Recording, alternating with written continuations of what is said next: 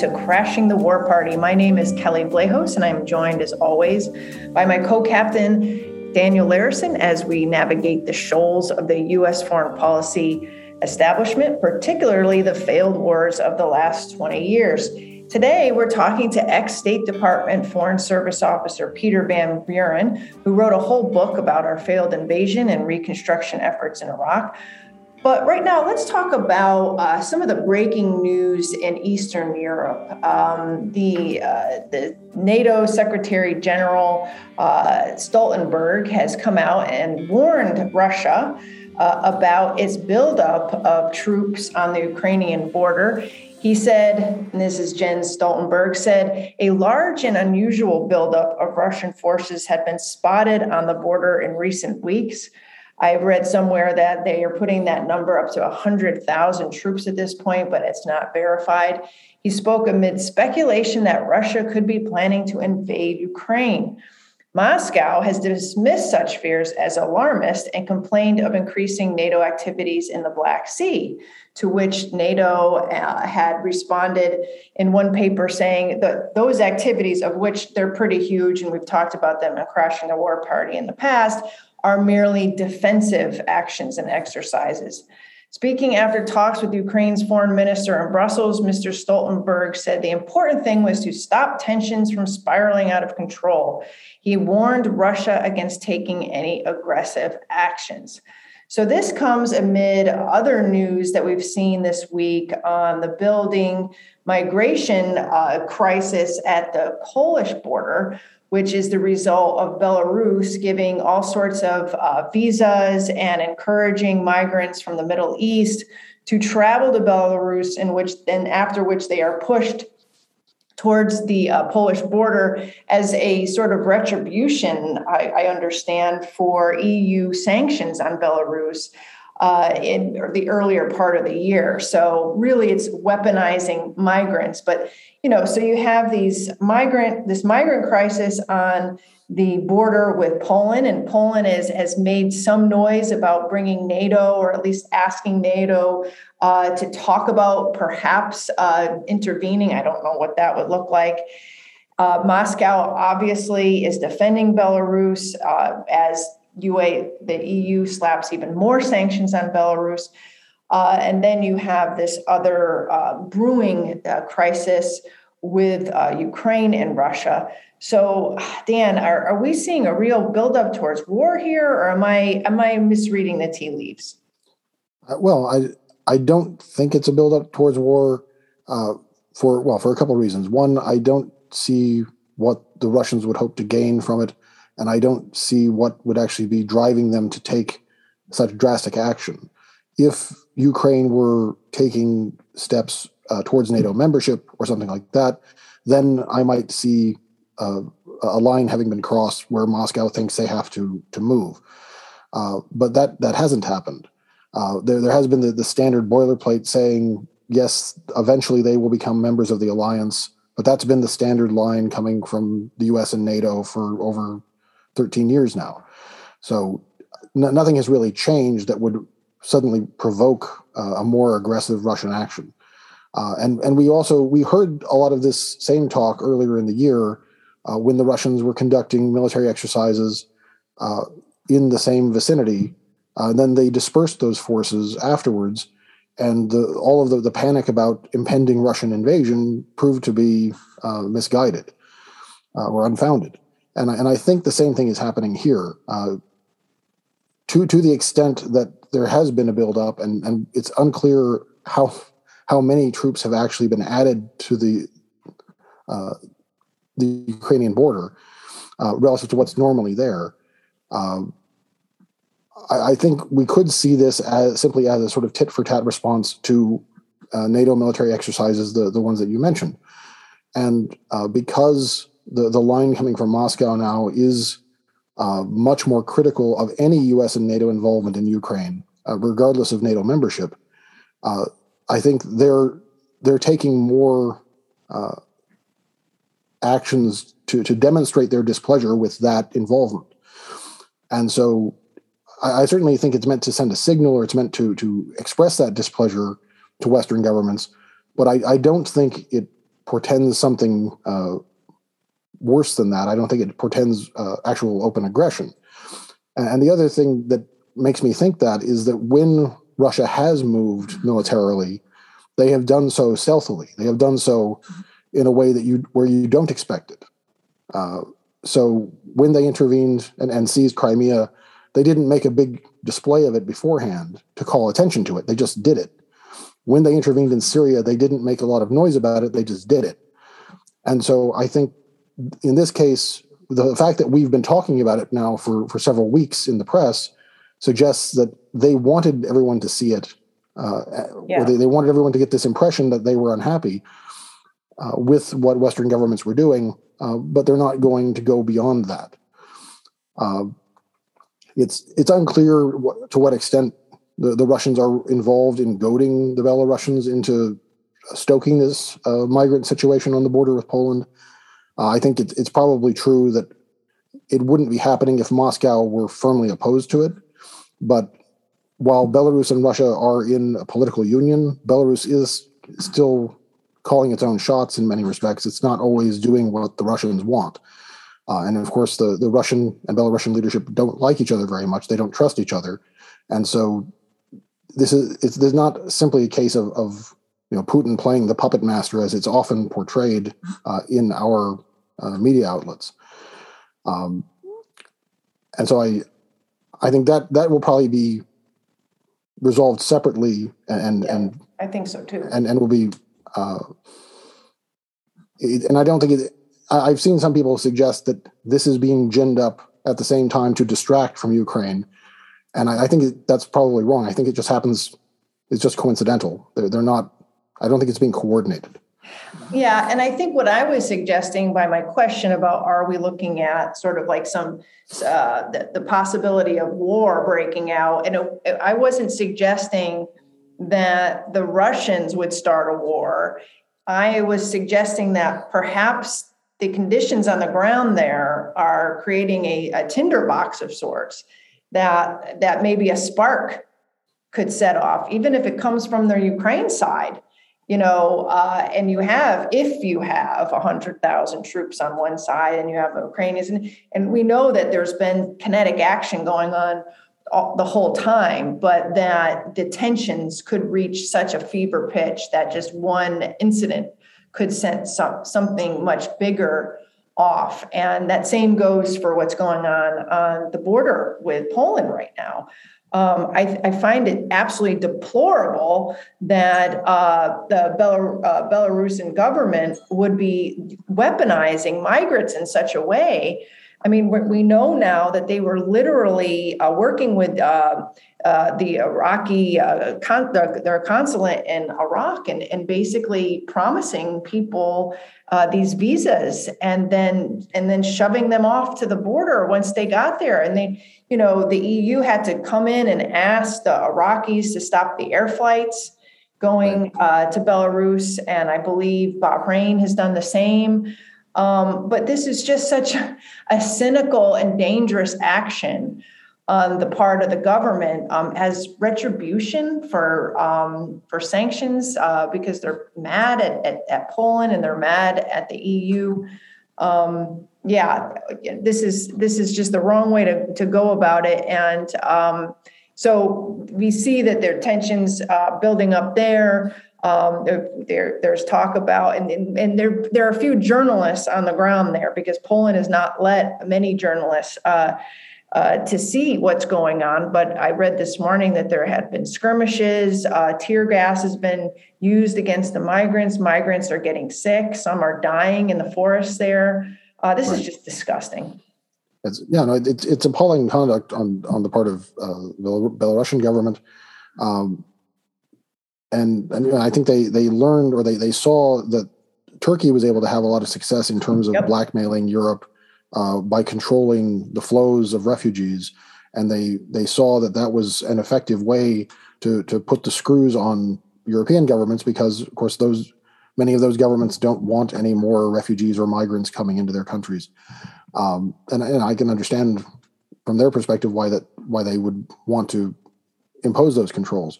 But that's clearly a point of leverage that countries farther east realize that they have, and if their governments are cynical enough, as Lukashenko's is, they're going to end up using that leverage to push back.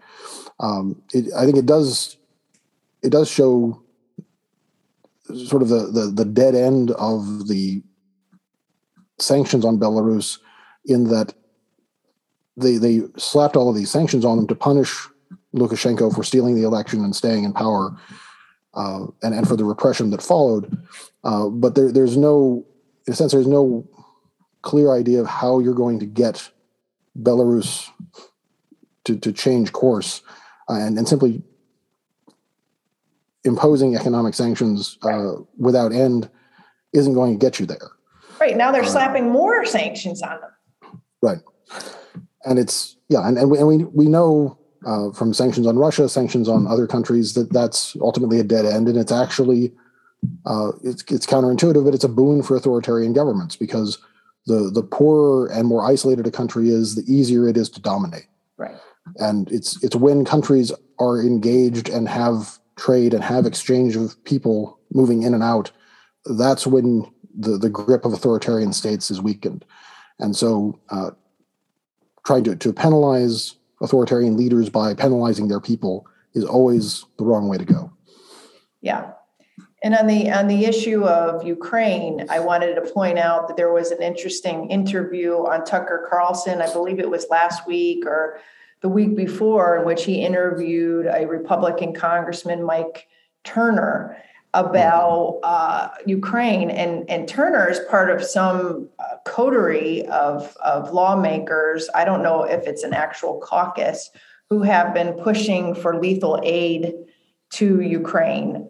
And basically, he went right out of the gate making fun of the Obama administration for sending blankets and coats to Ukraine and not the guns and missiles that they should have been sending to them during that revolutionary period. And we've talked about that on the show, how well that went. The Obama's support for democracy promotion there, but for his case, Obama did not send lethal aid to Ukraine. The Trump administration, I believe, did. They did. It did. I don't know where that all stands now, but here comes this congressman saying that it is our responsibility to help Ukraine fight the Russians. And we need to start sending them guns and missiles and whatever. And for his part, Tucker Carlson pushed back on that and said, why? Why is it in our national security interest to get involved in this fight? What I took away from this, though, is that there is still an active effort on Capitol Hill to get us involved in this much deeper than just, helping negotiate Minsk II. This is right. They want us to choose sides, and they want to sort of like refight the Cold War. This is like Rocky Balboa versus the Russian stallion or whatever his name was in the movie. That they were talking, this congressman was talking in those terms. And, thank you, Tucker Carlson, whatever you think of him. But he really pushed back in a way that I think conservatives can identify after 20 years of war. What do we need to be doing there? And I saw the clip you're talking about from the interview and Turner's argument. There were a couple of things that struck me about Turner's argument. One is how heavily ideological it was. He kept framing everything in terms of, we have to stand with the democracy against the authoritarian menace and all of this, which really rings even more hollow today than it did, say, 15, 20 years ago. That kind of rhetoric sounds absurd today. Not only because it puts us in a very dangerous position vis-a-vis Russia, but also because that's the kind of ideological language that got us into our unnecessary wars of the last 20 years. And this would be another one if people like Turner get their way. The other thing that struck me is how dishonest the case for supporting Ukraine was, because he framed it as fulfilling our obligations to them. He talked about the Budapest Memorandum of 1994 as a treaty. He called it a treaty, which is exactly what it isn't. We have no treaty obligations to Ukraine. That's what the whole debate over bringing them into NATO is about. Should we have treaty obligations to them or not? And you have hawks like Turner coming out saying we already have these obligations that require us to lend them assistance and to help them defend themselves, when that's absolutely not true. And so it's always telling to me when hawks have to pitch things like that are clearly false in order to build a case, because it shows how weak the argument from our own interests really is.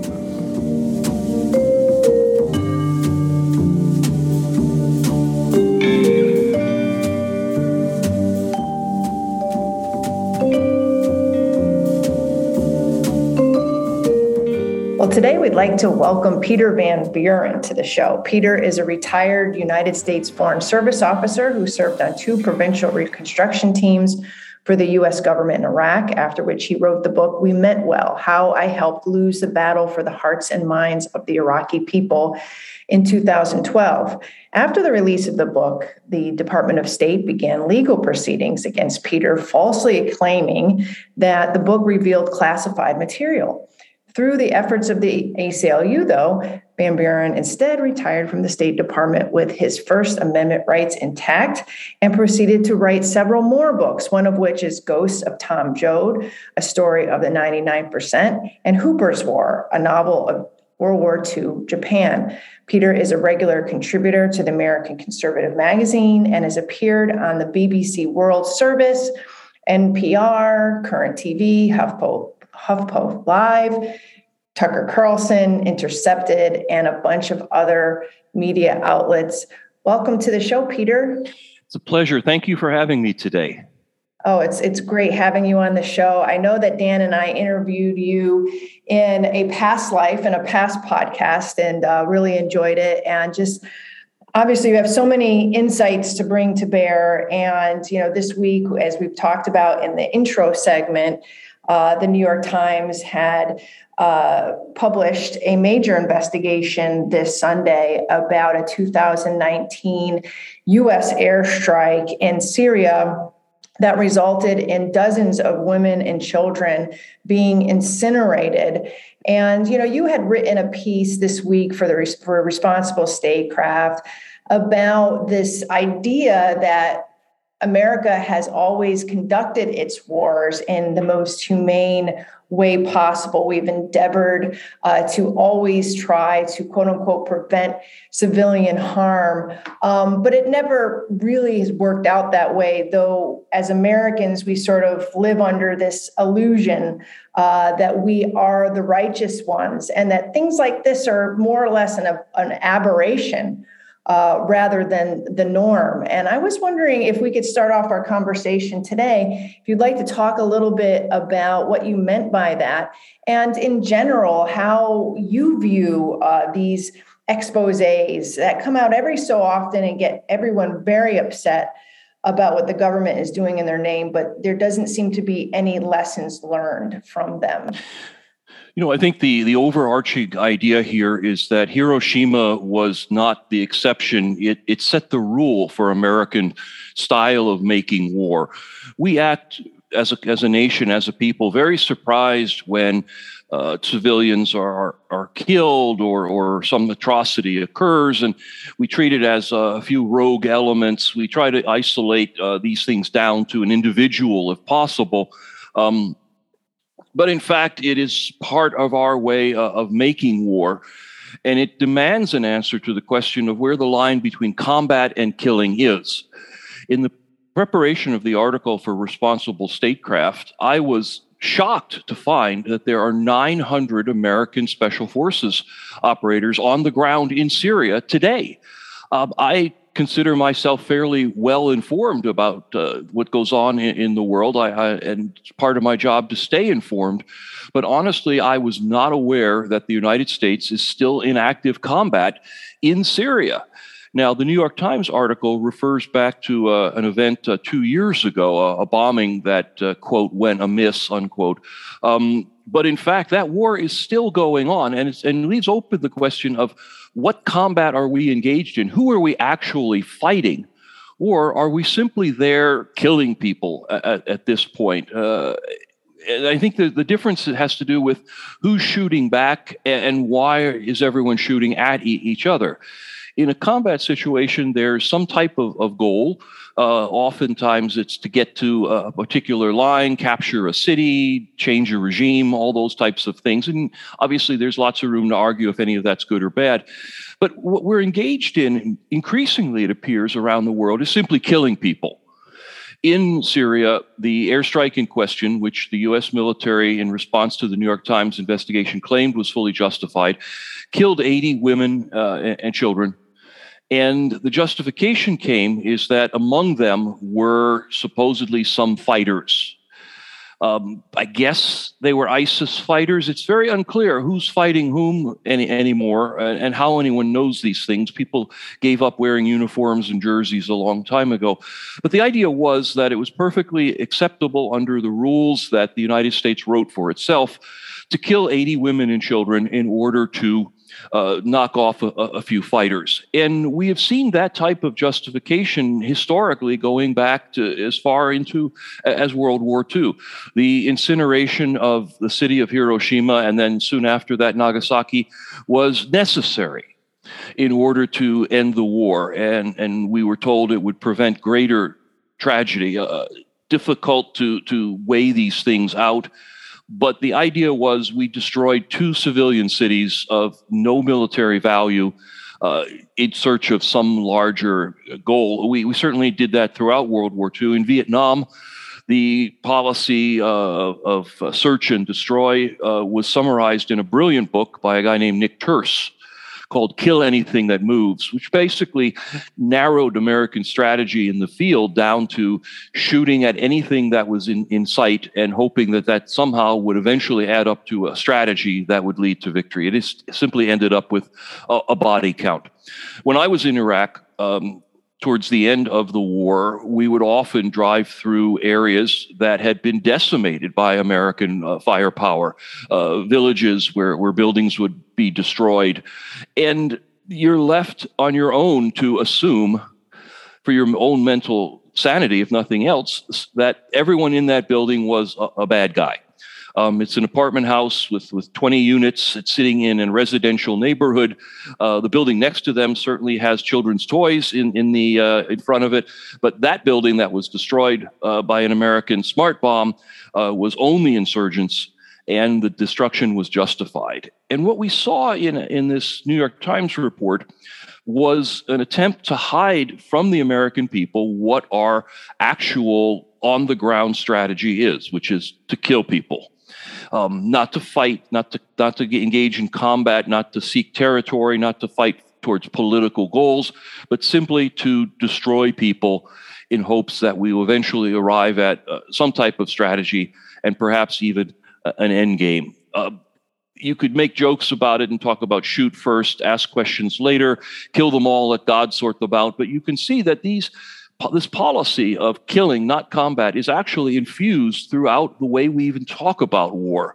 We just had Veterans Day, and you saw a lot of vets with these types of garish T-shirts, the Iron Maiden character with some kind of statement about, we'll shoot first and celebrate later, or I'd rather be judged by 12 than carried by 6. And these types of things are embedded in our thinking about war. And every once in a while, when something pops up that reminds us of this, that forces us to give it at least a glancing thought, it's very uncomfortable. And what we do is we look to places like the New York Times to repackage it for us, and it becomes an individual act. It becomes an isolated incident, and we're meant to be shocked, in fact, more by the cover-up, which took place in this Syrian airstrike, as well as every incident all along the way, going back to Milai and everything else.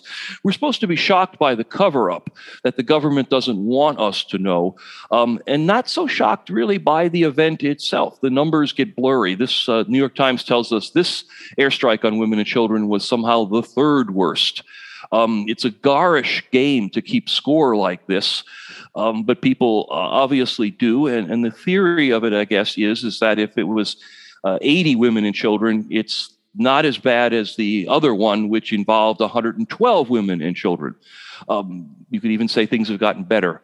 But we want it to be a narrative. We want it to be like a Netflix show. You know, we can hear the Morgan Friedman's voice in the background saying, you know, these brave reporters risked everything to tell it all and expose the American cover-up.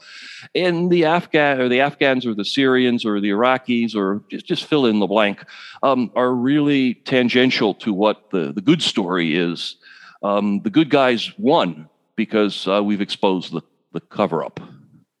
I mean, we have been, obviously, you bring up My Lai, Nick Turse's book, which is chock full of examples of illegal, I would say, killing in our name. And yet it still goes on. And I'm wondering, is it the lack of accountability? And when I mean accountability, I don't mean accountability by the court of public opinion. I mean people getting canned, fired, yeah. Stars taken away. Or going to jail, maybe. Going to jail, pensions removed. It seems as though there, like you said, there is a lot of outrage when we read about these accounts. And then you have Secretary of Defense Austin demanding an investigation. We all know likely there's not going to be any punishment for what happened if the military is still maintaining that these strikes were justified. I hardly believe anybody is going to lose their command or their jobs over this.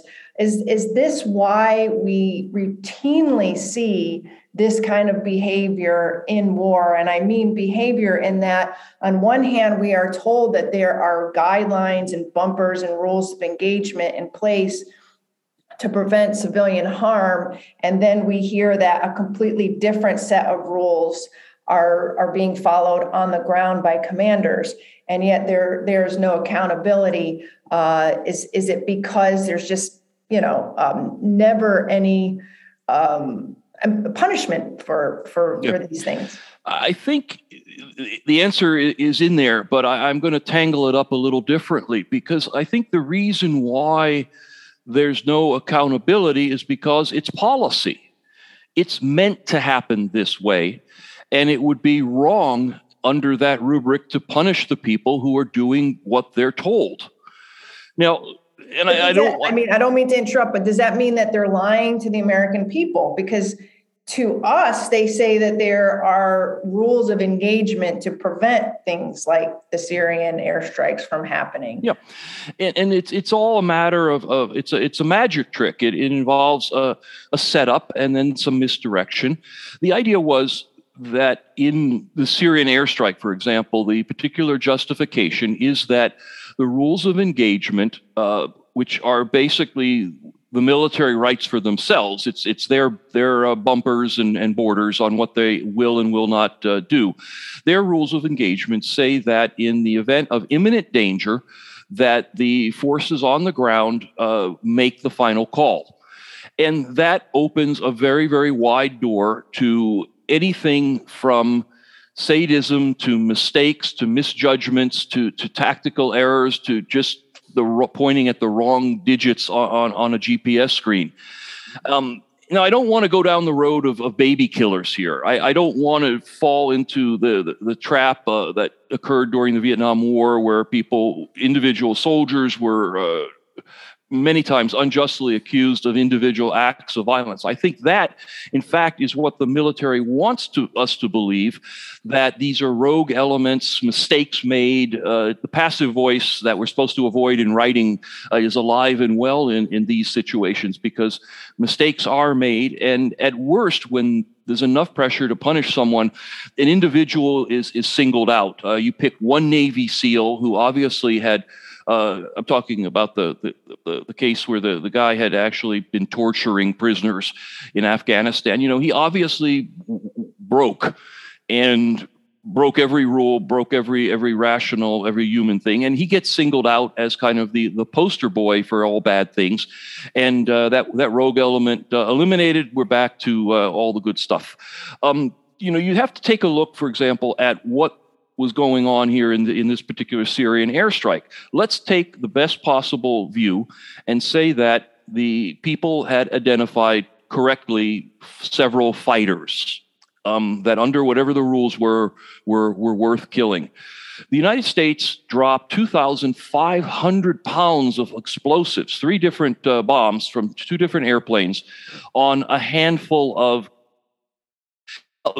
ordnance would blow a hole halfway through the center of the earth. There would be literally nothing left of the individuals targeted. There'd be a little pink mist that floated through the air, and that would be about it. Back up the rewind. Carpet bombing from B-52s over vast areas were used to try to kill handfuls of people in the jaw. Fallujah, where white phosphorus and high explosives, they called it shake and bake, were used against individual sniper targets. I mean, you're talking about a form of warfare here that descends past the idea of some type of honorable exchange, all that Private Ryan stuff, and just is killing.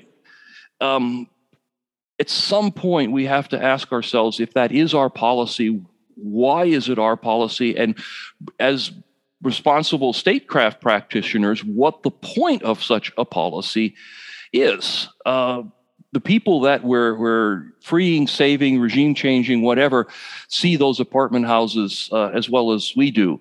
And they know even better than we do whether every apartment was filled with insurgents or whether or not that Orwellian term that's almost too gross for Orwell to have conceived, collateral damage, is what comes into play. Certainly. Thank you for coming on the show, Peter. Thank you, Dan. We appreciate it. And well, I take your points very well. And it really is the pattern of conduct over many years that we see on display here. These are maybe some of the most egregious examples, but they're not atypical, right? And so we That's right. don't hear about a lot of them, often because they're not reported or because they are covered up. But they're happening all the time. I mean, I think back to that attack on the Doctors Without Borders hospital in Afghanistan at Kunduz Sure. that killed dozens of people in an hour-long attack on a location that the military knew was a hospital and knew was run by Doctors Without Borders. And there was an investigation, there was a follow-up, and absolutely nobody paid for that. Nobody was held responsible for that. As far as I know, nobody was even reprimanded. And we saw the same thing with the Kabul drone strike at the tail end of the war in Afghanistan. Yes. Where they went through the investigation and they said, well, the procedure was followed, and so everything's basically fine, even though at every point they made fatal errors that ended up killing 10 people. And so it's this pattern of conduct that we see that is in all of our wars. And indeed, the bombing campaign against ISIS was typified by indiscriminate bombing. And we see the difference in the counts of civilian casualties from groups like Air Wars that have tabulated something like 4,000 or 5,000 civilians versus what Central Command says happened, which is a couple dozen, right? Yeah. And so they simply don't count the civilian casualties. They pretend they're not there. And then obviously when they do acknowledge them internally, then they suppress it. So the question is, after all that buildup, can anything be done to hold those responsible for these attacks accountable? Does it have to come from the top? And so do we have to choose leaders that are actually prepared to enforce that kind of accountability? It's difficult to be optimistic given the 70-some year history of this policy. The response from the military would very likely be a combination of things. At the simplest level, they would chastise you for putting American lives in danger. If it's you in that foxhole, Dan, don't you want every weapon in the arsenal protecting you? And that's true. If you are in that foxhole, that's exactly how you do feel. The problem is that these policies are not made by the guys in the foxhole. I don't blame that guy. And that's why I said earlier, I don't want to go down the road of talking about baby killers and things here. That's not who we're talking about. We're talking at decisions made at 100 levels above that guy in the foxhole. The second thing the military would say is that the tactic has proven to be effective. And the answer to that is it is effective at killing people. But the point of these conflicts, these wars, is not simply killing people. They have some strategic aim, however murky that may be. Honestly, if we polled 10,000 people, I don't think one of them could explain why there are still 900 soldiers in Syria. Even a bad answer, I would accept. The thing is that the military's job is to interpret with force the political goals. And so I think if we are going to look at any hope at all, it has to be outside of the military. It's very, very difficult to say to a guy who's being shot at, now I want you to stop and give some thought to this before you pull that trigger. It's too late at that point. We've put that person or that unit or even that field commander, even a colonel who's moving dots on a map around, we've put that person in a position that's absolutely untenable. It's absolutely ridiculous to impose on that individual the full responsibility for avoiding these terrible things, these atrocities. Though that responsibility exists on the individual level, it's clearly not enough. The answer, if there is an answer, has to be that the people who make the decisions to go to war, the politicians, are the ones who have to be held responsible. They are the ones that are far enough away from the dust and the blood to make decisions that are independent of instant morality. They are the ones who do not have the ability to hide behind the technology and hide behind all the macho stuff and phrasings and things. They're the ones who have to stand up, and I would offer a kidney donation to a reporter who today stands up in the White House briefing room and says, President Biden, can you explain in a sentence or two why the United States is still fighting in Syria, please? I'd love to hear an answer to that, and I know, sadly, that I won't. So without being too pessimistic, I suspect that the accountability is up at the top, and those people are even more protected than the people lower down the chain. Well, I'm afraid that's probably right. And when we're speaking of Syria and Biden, we know just a few, I guess it was a month or two ago now, when he was talking about the withdrawal from Afghanistan, he made some sort of claim that we don't have troops on the ground in Syria. And he was basically allowed to get away with that. And he said it a couple times, I think, where he pretended that we could conduct our counterterrorism operations without troops on the ground when anyone paying attention, I think, knew that they were there. And they're there without authorization, right? So this is one of these examples where Congress has simply allowed the president to move troops around, put them in whichever country he wants, without any real oversight, without any control. And I think one of the reasons why so few people do know that we're still in Syria is that almost nobody in Congress talks about it. Almost nobody in news coverage talks about it, unless that base comes under attack, as it did a few weeks ago. And then people are shocked and surprised that this drift has been allowed to happen.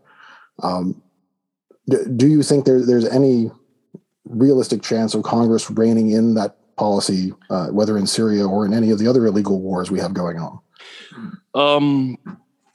None at all. I think that the members of Congress are extremely comfortable not being responsible for these things. That's one of the reasons why they basically have allowed four presidents to do whatever they wanted militarily around the world, including launching major invasions, land invasions of countries without ever a declaration of war, and just the paper-thin pasties of the authorization of military force going back 20 years now. They don't want to know. They don't want to be responsible. And it's much, much easier if they can be as surprised as we are to find out that this is all still going on. Hearings will be held, desks will be pounded, accountability will be demanded. And then tomorrow night, depending on which party is in power, it's either going to be Maddow or Hannity who's demanding an answer to these things. But in the end, the game is always the same. president gets away with this, and there is no need to be accountable because no one wants to be accountable. I don't know the number offhand, but I think it's well over 100 countries in the world are visited, we'll use that neutral term, by American special forces each year. A lot of those things are just simply rubber, magic wanded as ways, calling them training operations. We have no idea what's being done around the world in America's name.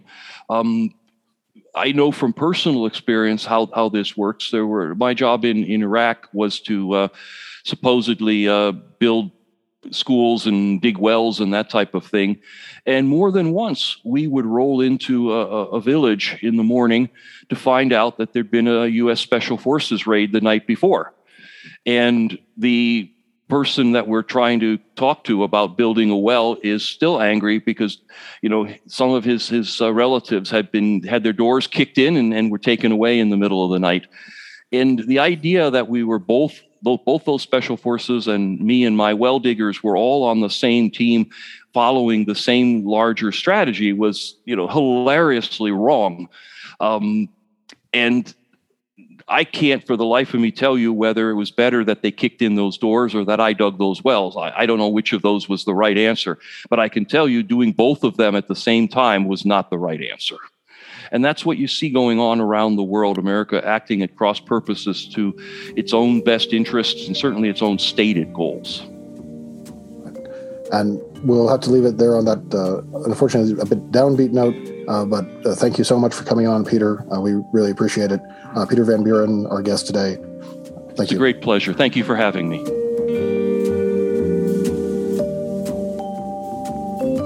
Thank you again for tuning into today's episode. If you enjoy and value real conversations such as these, please leave us a 5-star rating on your favorite podcaster of choice. Right now, Crashing the War Party can be found on Stitcher, TuneIn, and at Substack at crashingthewarparty.substack.com, where you can also sign up for our newsletter. Special thanks to our editor, Remzo W. Martinez, the Crashing the War Party team, and to you, our listeners. Let's create a more peaceful world, one episode at a time.